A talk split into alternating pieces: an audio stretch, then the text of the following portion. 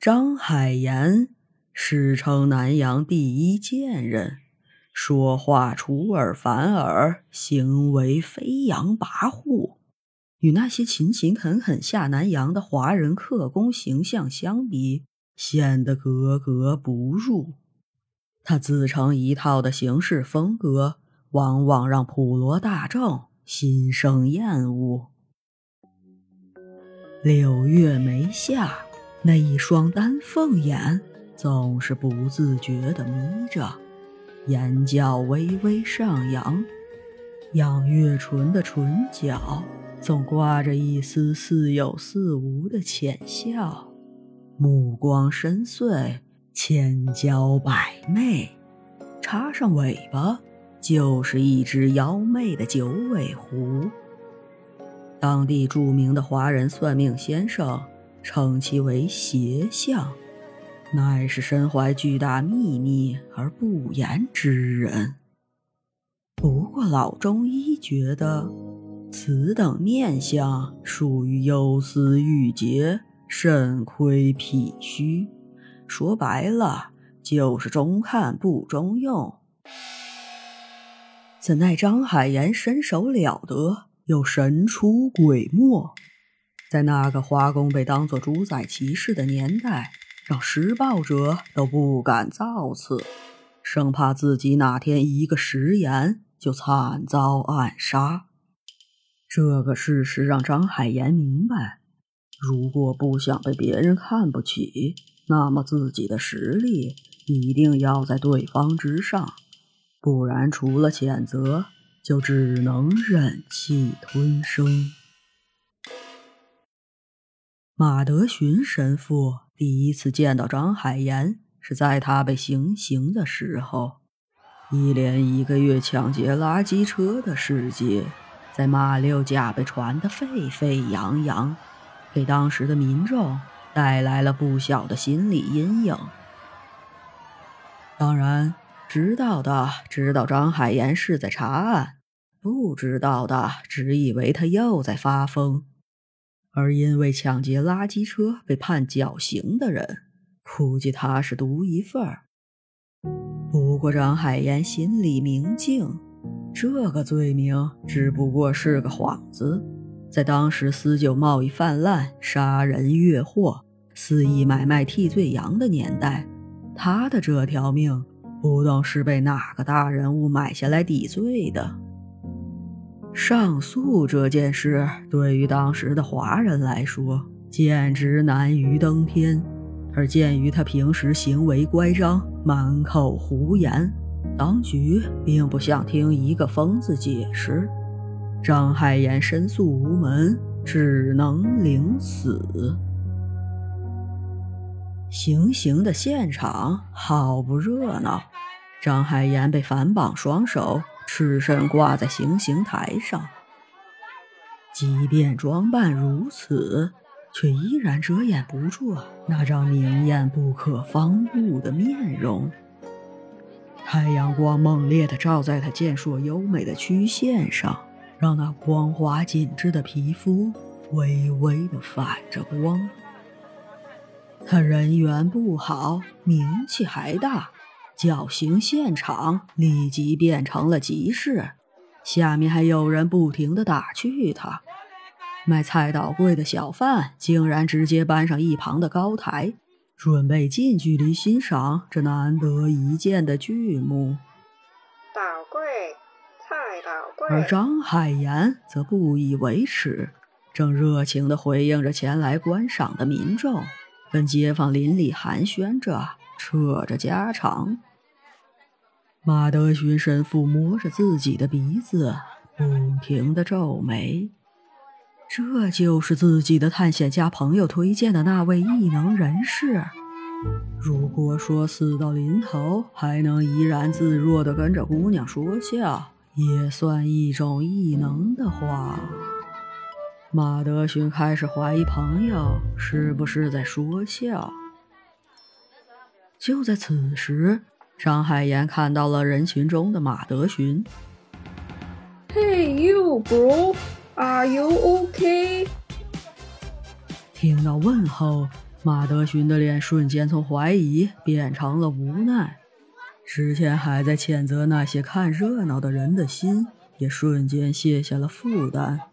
他似乎有些理解了吃瓜群众的心理，他倒要看看这个传说中的异能人到底会搞出什么戏码。行刑人已经开始阅读死刑通告，是马来语。他注意到张海岩的目光忽然变得锐利，扫视着下面的人。两旁的刽子手再次紧了紧绞刑的绳索，在确认无误之后，开始向后退去。三，绳索已经被拉成了直线，马德寻的神经开始紧绷。这个人竟然还站在那里一动不动。二，行刑人读完最后一个字，向着一旁点了点头。绳索瞬间被拉紧，马德勋不能再等了，他不能让这个人死。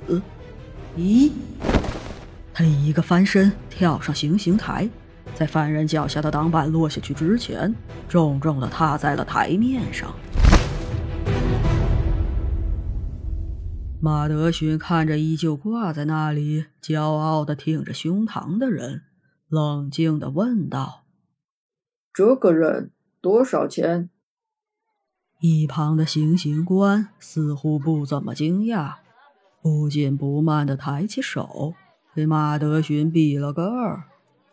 马德寻又看了一眼一旁好像事不关己的张海岩，觉得二十块令吉太贵了，于是雍容不迫的讨价还价起来。他觉得也许老中医是对的。这个人反应迟钝，也许真是肾亏的症状。最终，他以五折的价格买下了这个男人。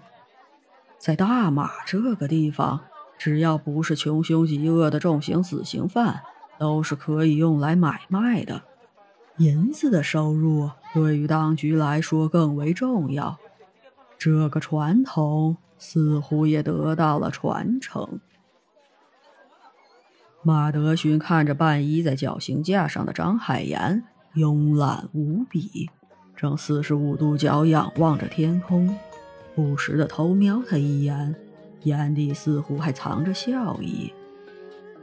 近距离观察这个男人，马德逊几乎可以看清对方每一根长若鸭翅的光滑结羽，正舒缓的一开一合，仿佛在沐浴阳光。而那羽毛之间，有着一双异常漆黑的双瞳，反着光，仿佛能摄人心魄。他知道亚洲人的眼睛一般是棕色或者深棕色，而如此鬼魅的纯黑色，他却是第一次见。难道这也是异能的一种表现吗？即便是如此严峻与窘迫的环境。此人都怡然自若，马德寻还真想象不到这张平静的脸上是否会有惊慌失措的神情。他整理了一下情绪，说道：“我是 Madison，一个神父，请问你是阿宾先生吗？可否帮我解开脚镣再讲？”张海燕并没有正面回答，脸上开始展现出乖巧和无害。